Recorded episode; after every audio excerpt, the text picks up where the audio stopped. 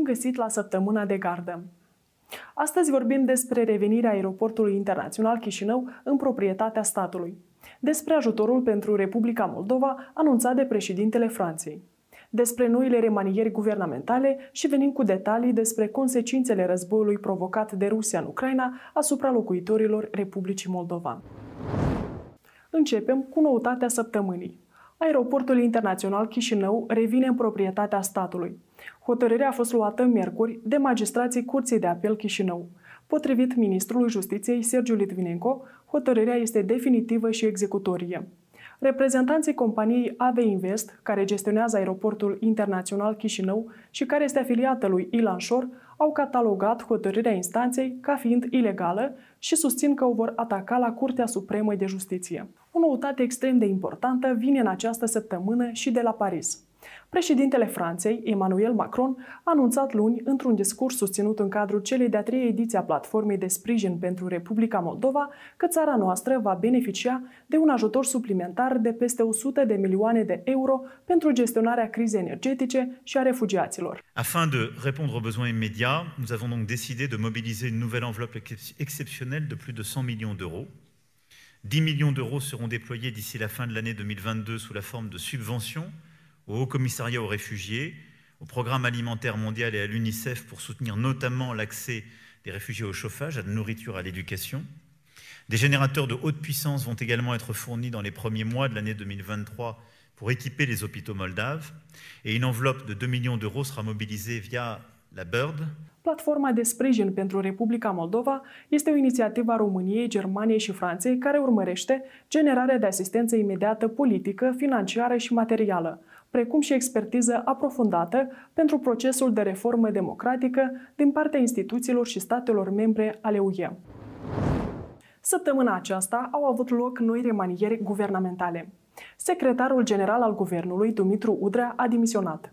Noul secretar general al executivului a devenit Igor Talmazan, care până acum a deținut funcția de șef al serviciului VAMAL. Totodată, deputatul PAS Adrian Băluțel a fost numit de guvern în funcția de secretar de stat în cadrul Cancelarei de stat, responsabil de monitorizarea realizării obiectivelor prioritare de dezvoltare. Republica Moldova va beneficia de asistență financiară nerambursabilă în valoare de 19,5 milioane de dolari din partea Statelor Unite ale Americii. Parlamentul a ratificat joi cel de-al 14-lea amendament la acordul de asistență privind obiectivul de dezvoltare dintre Guvernul Republicii Moldova și Guvernul SUA. Proiectul a fost votat în două lecturi de 55 de parlamentari, iar europarlamentarul Siegfried Mureșan, președintele delegației Parlamentului European pentru relațiile cu Republica Moldova, a anunțat miercuri că a fost adoptată o rezoluție prin care se cere accelerarea procesului de aderare pentru, citez, statele ce își demonstrează clar parcursul democratic și pro-european, precum Republica Moldova. Rezoluția cu privire la noua strategie de extindere a Uniunii Europene a fost adoptată de Parlamentul European cu 502 voturi pentru, 75 împotrivă și 61 de abțineri iar președinta Maia Sandu a semnat decretul prin care a fost acordată cetățenia Republicii Moldova cunoscutului judecător român Cristi Danileț. Potrivit presei de peste Prut, judecătorul Danileț de la Tribunalul Cluj, citez, una dintre figurile cele mai cunoscute ale mișcării reformiste din justiția din România este o țintă pentru aripa antireformistă din Consiliul Superior al Magistraturii din România. Consiliul Suprem de Securitate al Republicii Moldova s-a convocat joi în ședință. În cadrul acesteia au fost analizate riscurile de securitate energetică în urma distrugerii infrastructurii energetice din Ucraina din cauza bombardamentelor masive lansate în ultimele săptămâni de Federația Rusă. Președinta Maia Sandu a solicitat tuturor instituțiilor creșterea gradului de alertă cu privire la identificarea și remedierea promptă a incidentelor din sectorul energetic. Citez, astfel încât cetățenii și mediul de afaceri să se simtă în siguranță. Declarația cu privire la condamnarea marei infometări din anii 1923-1933 din Ucraina a fost adoptată joi de Parlamentul Republicii Moldova. Inițiativa, elaborată în contextul comemorării a 90 de ani de la începutul Holodomorului, a fost votată de 54 de parlamentari. Stimați colegi, proiectul 425 din 22 a 11 a 2022 proiect de hotărâre pentru aprobarea declarației Parlamentului Republicii Moldova cu privire la condamnarea Marei Infometări Holodomor din anii 1932-1933 din Ucraina, susținută cu votul a 54 de deputați. Vă mulțumesc! Prin această declarație, legislativul își exprimă solidaritatea cu poporul ucrainean în contextul tragediei din perioada anilor 1923-1933, când peste șapte milioane de ucraineni au murit din cauza, citez, politicilor inumane de înfometare promovate în acea vreme de URSS. Continuăm cu evenimentele din justiție. Mandatul de arest la domiciliu în privința deputatei Partidului Șor, Marina Tauber, vizată în două cauze penale, a fost prelungit cu încă 20 de zile. Decizia a fost luată miercuri de magistrații judecătoriei Chișinău, sediul Ciocana, care au admis parțial solicitarea procurorilor în privința vicepreședintei formațiunii politice.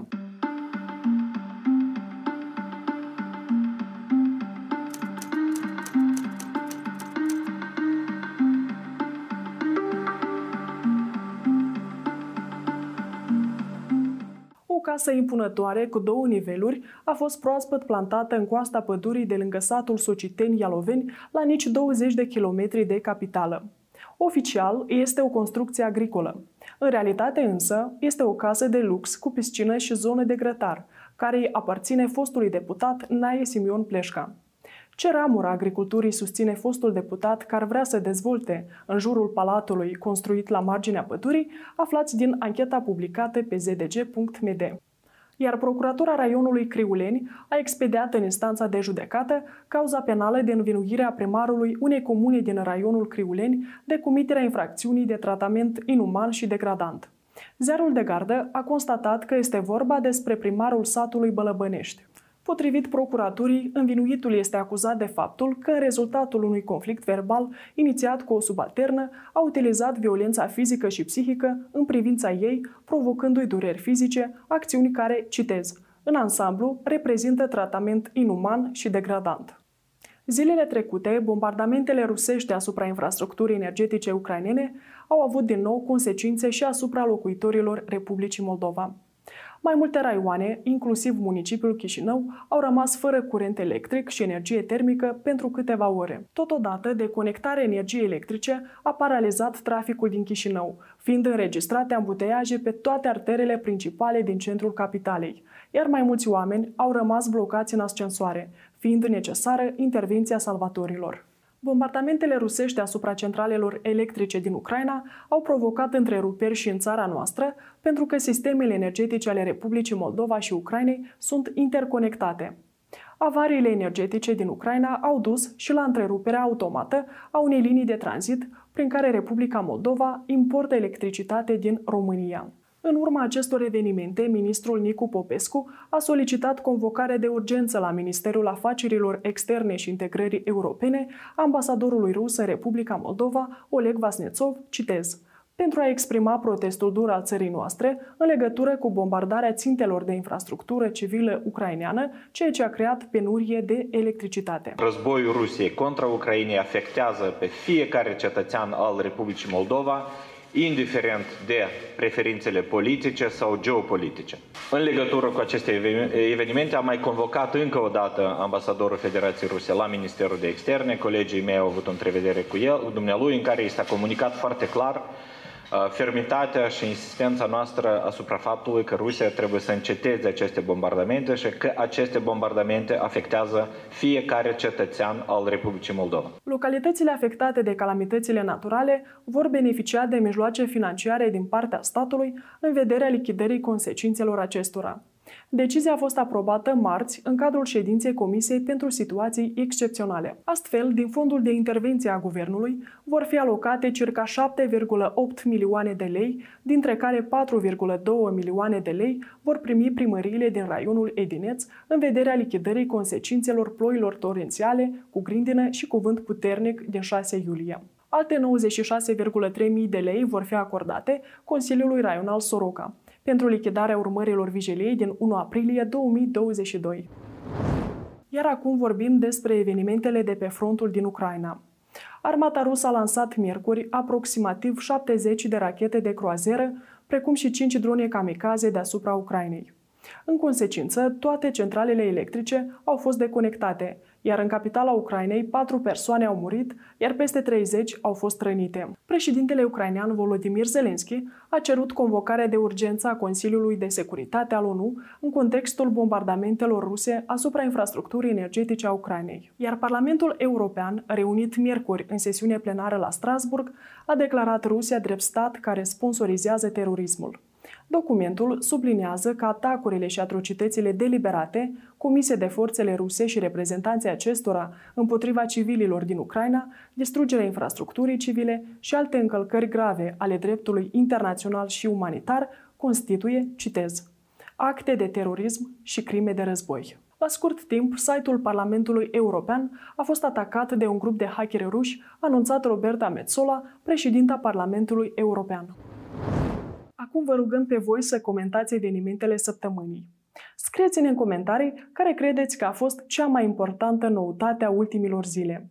Totodată vă rugăm să ne spuneți cine credeți că merită cartonașul roșu.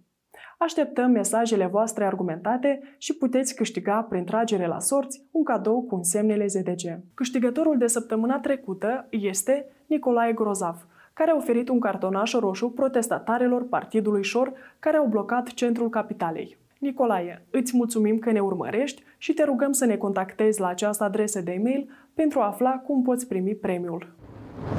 Vă mulțumim tuturor că ne urmăriți. Ne dăm întâlnire și săptămâna viitoare. Numai bine!